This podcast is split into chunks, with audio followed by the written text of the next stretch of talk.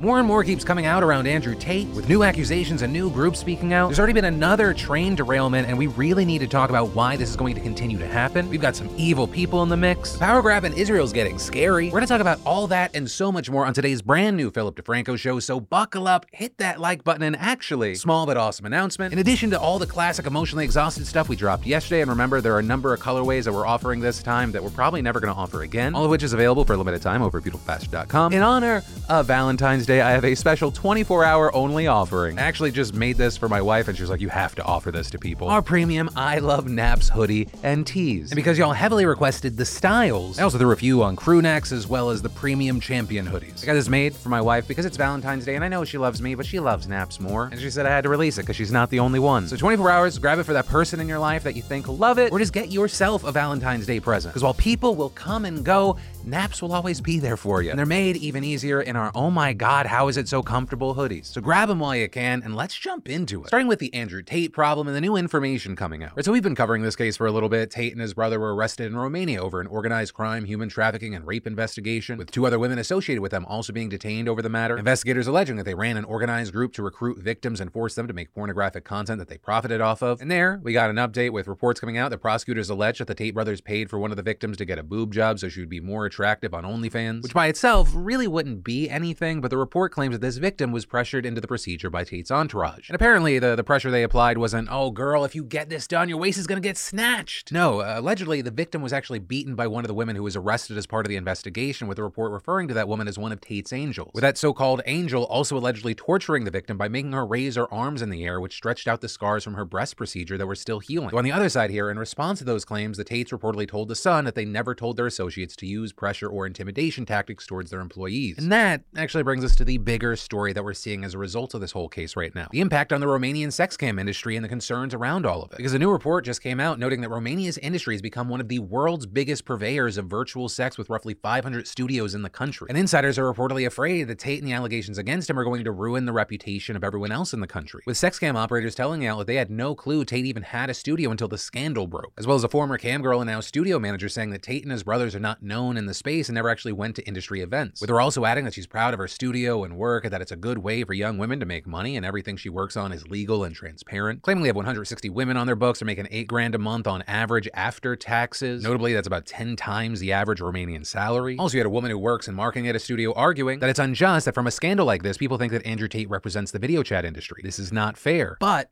with that, I think it's important to note that Tate isn't really the only factor poisoning people's perception of the industry. Because when you look into this, according to the United Nations Office on Drugs and Crime, concerns about trafficking in this space are real and growing. There's been a worldwide increase in victims being trafficked and recruited to work behind the camera in this industry, which is why some in the business say they would welcome regulations, especially if from this controversy, politicians are forced to act and to regulate, and that could put a positive spin on the industry. And a fact that would affect Romania probably more than anywhere else because it's been claimed that 40% of video cam workers are Romanian women. And personally, I've said this for years, I think regulations, especially when it comes to sex work, is incredibly important. Because while there may be like annoying hoops that you might have to jump through, if it provides safety, that trumps everything. It is an industry overwhelmed with exploitation. But hey, that's a story, and I'd love to know your thoughts on it in those comments down below. And then, y'all, another train derailed yesterday, with law enforcement officials saying that the incident took place outside of Houston, Texas, after a Union Pacific train collided with an 18 wheel truck, killing the truck driver. And right now, we, we don't have a ton of information about the crash, but it has been reported that there was no railroad crossing arms or lights at the intersection where the truck crossed. The one local outlet did report that the police had said that the driver of the truck should have had a clear line of sight to see the train coming. You had a police lieutenant telling reporters that 21 train cars were derailed and that a hazardous materials team from Union Pacific went to the site as a precaution, but also adding, from what we're being told and shown, there's no major chemicals to be concerned about. It's more so household chemicals on board for retail purposes. It's not a large quantity from what we're being told. A Union Pacific spokesperson also confirming that hazmat crews did go to the scene, noting that an estimated 100 gallons of diesel fuel had been released by the truck involved in the crash. So this is a concerning story on its own, but also obviously there are a ton of people on edge as it comes less than two weeks after a Norfolk Southern train carrying hazardous chemicals derailed in Ohio. We did a deep dive on that yesterday. I'll link to it in the description at the end of the show. But a key thing is at the end of that story, I mentioned that many groups have said that this whole situation underscores how corporate interests have gutted essential rail protections. And given we're already seeing another derailment, I think it's important we talk about. So there are two key areas where capitalist overlords have really fucked shit up that I want to touch on. The profit maximizing operational model that most of the rail industry uses and the efforts to undermine safety standards. So first off, for the last few decades, rail carriers have been increasingly using a model called precision scheduled railroading or PSR. And the idea behind PSR is basically for operators to do more with less in order to maximize revenues by driving down operating expenses. So to do this, PSR emphasizes running strict schedules, streamlining routes, and cutting costs, equipment, and employees, with experts saying that in theory, PSR increases efficiency while lowering costs. But in reality, because these rail workers have so much marketing power, instead of doing more with less, they're able to do less with less. So as a result, railroads are essentially incentivized to spend less money on rail operations and more money on stock buybacks or dividends to measure success in the eyes of Wall Street. Right, key things I want you to take from this. Under the PSR model, the railroad workforce has been totally gutted, the workers that remain are overworked to the point of exhaustion, and safety precautions have been sacrificed for profits. And if all of this sounds familiar to you, is because this whole discussion was at the heart of the railroad strike that was narrowly averted at the end of last year. You might remember us talking about it. You had workers asking for a number of really basic things like better pay and working conditions, as well as more flexible schedules for things like medical appointments. All things that were denied as the result of a model that encourages railroads to do less with less. And that's also been exemplified by Norfolk Southern, which operates the train that derailed in Ohio. That carrier has continually increased its dividend, and last March it announced a $10 billion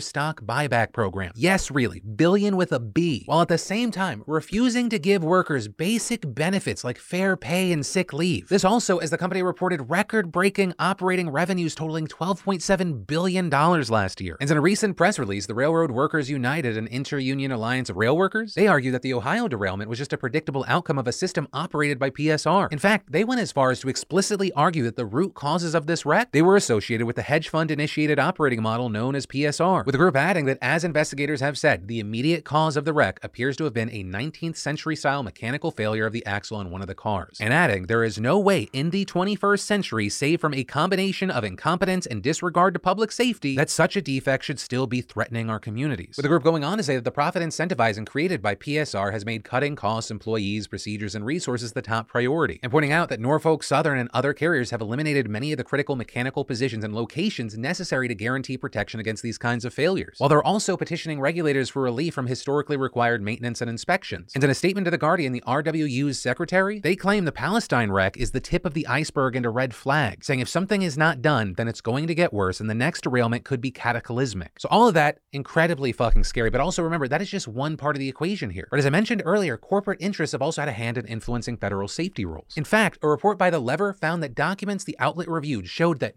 Norfolk fucking Southern helped kill a federal rule that intended to upgrade rail braking systems for trains carrying hazardous materials. And beyond that, according to the report, when current transportation safety rules were first created, a federal agency sided with industry lobbyists and limited regulations governing the transport of hazardous compounds. Adding, the decision effectively exempted many trains hauling dangerous materials, including the one in Ohio, from the high hazard classification and its more stringent safety requirements. And that's really significant because federal officials told the lever that the Norfolk Southern train was not being regulated as a high hazard flammable train. This despite the fact that it was literally carrying flammable materials that were so hazardous, officials had to do a controlled burn to prevent them from exploding. And so all of this can actually be traced back to 2014 when the Obama administration proposed new safety regulations for trains carrying hazardous materials. But what we ended up seeing were those being whittled down after industry lobbyists successfully pressured administration officials to just focus on crude oil and exempt lots of other combustible chemicals. Key thing, including the ones involved in the Ohio disaster. And then those protections were scaled back even more in 2017 with the Trump administration, who repealed a part of that rule mandating that rail cars carrying hazardous flammable materials must be equipped with electronic braking systems. This because it would allow those trains to stop quicker than conventional brakes. And that move was backed by both Senate Republicans and industry lobbyists who, shocker, had donated more than $6 million to GOP campaigns in the 2016 election cycle. And according to the lever, even though Norfolk Southern had previously touted the new electronic braking technology, it lobbied in favor of the repeal, arguing that it would impose tremendous costs without providing offsetting safety benefits. You know, because they're just a little old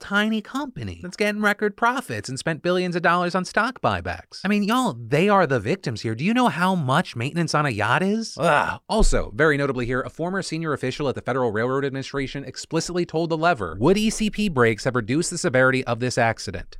Yes. And saying the railroads will test new features, but once they are told they have to do it, they don't want to spend the money. And the thing is, I want there to be a better, safer tomorrow, but I don't know how that happens with evil fucking people at evil fucking companies. Right? There's the desire for money, there's greed, and then there's an evil amount of greed. Like you're talking about people that have done the math of, you know, I think monetarily it makes more sense to throw millions of dollars at Congress and also, you know, pay money to, to deal with accidents that happen rather than actually keep shit safe, rather than actually treat the people that work for us as humans. So hopefully with this derailment and hopefully as people start learning the things that we're talking about today, this helps ramp up public pressure. Because honestly, it's going to take a lot of pressure to overwhelm the amount of money that gets donated to Congress members. And then I want to tell you about today's sponsor, Seed, and their clinically and scientifically backed DS-01 Daily Synbiotic. You know, I love seeing your comments about Seed's DS-01 last month. Whether it be questions about how many times did he say DS-01, or two, some of you wanting to see the capsule close up, or because in one capsule of the DS-01, there's both a plant-based prebiotic and 24 strain probiotic. And Seed goes above and beyond to make sure that what they claim is what you get in terms of reaping all the health benefits. And thanks to their Shime testing and their ViaCap delivery technology, a unique capsule and capsule design,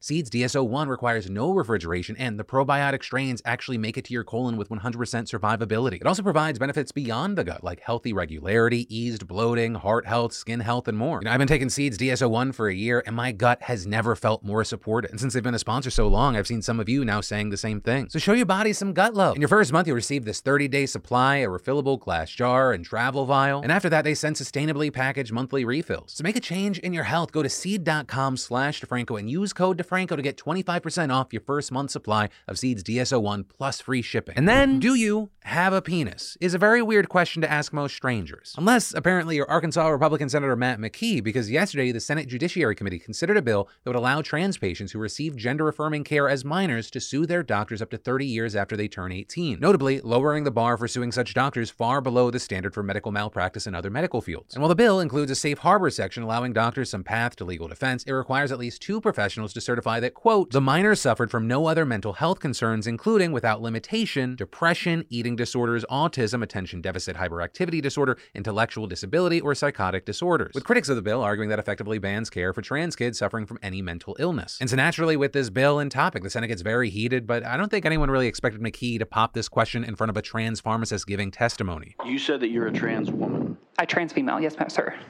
Do you have a penis?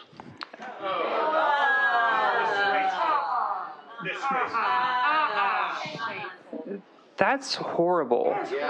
You're the one. You're the one that brought that into the discussion.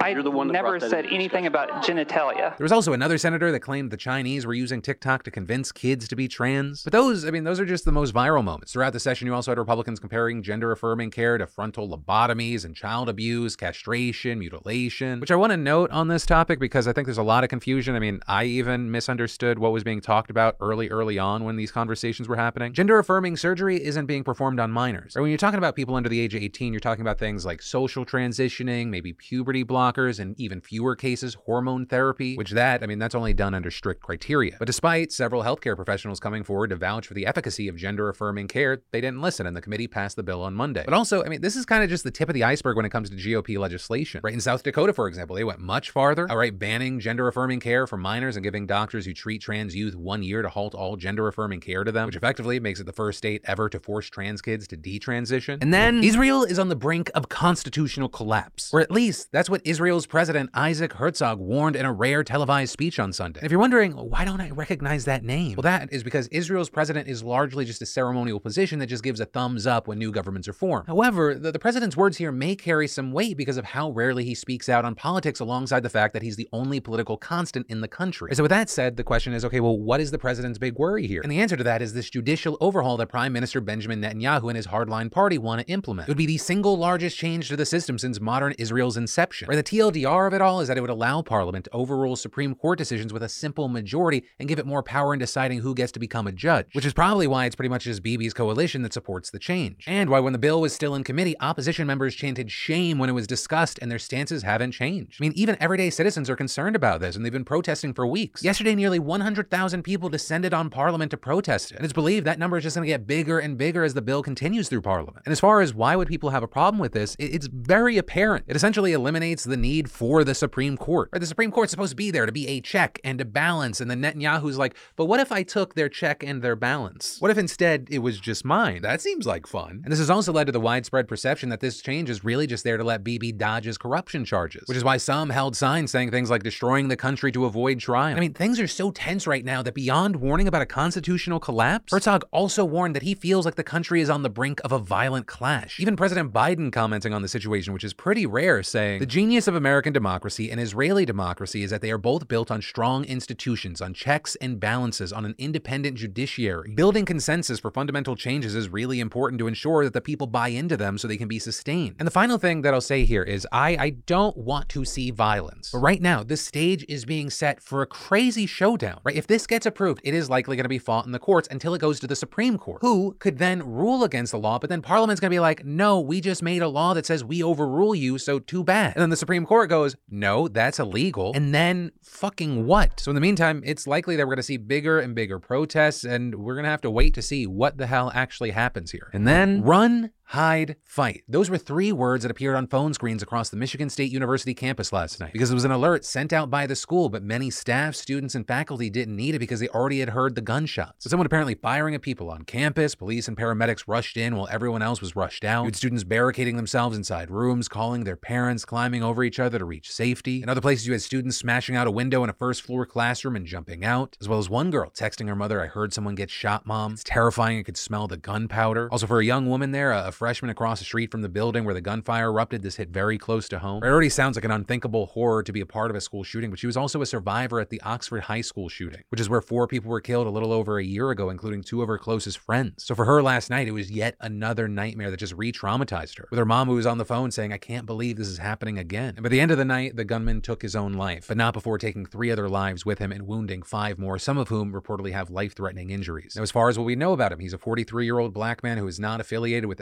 MSU in any way. His motive right now is currently unclear, but neighbors reportedly described him as a hellraiser who practiced target shooting on his back door. We also know he got charged back in 2019 for concealed carrying a pistol without a permit, which is a felony, though it was later dismissed. And actually, that same year, he pled guilty to the misdemeanor charge of possession of a loaded firearm in a vehicle, which is also why you're seeing Democrats like Joe Biden and Gretchen Whitmer taking the opportunity to call for stricter gun control. With the Michigan governor saying that this is a uniquely American problem and adding, certain places are supposed to be about community, learning, or joy. Elementary schools and college campuses, movie theaters, and dance halls, grocery stores, and workplaces. They should not be the sites of bloodshed. But for now, that's what we know with this story. We're going to have to wait to see what else comes from it. Well, of course, please let me know your thoughts on this story. I, I just want to say my, my thoughts and my well wishes to all those affected here. And this is actually where I'm going to end today's show. As always, thank you for trusting us for your daily dives into the news. My name's Philip DeFranco. You've just been filled in. I love yo faces, and I'll see you tomorrow.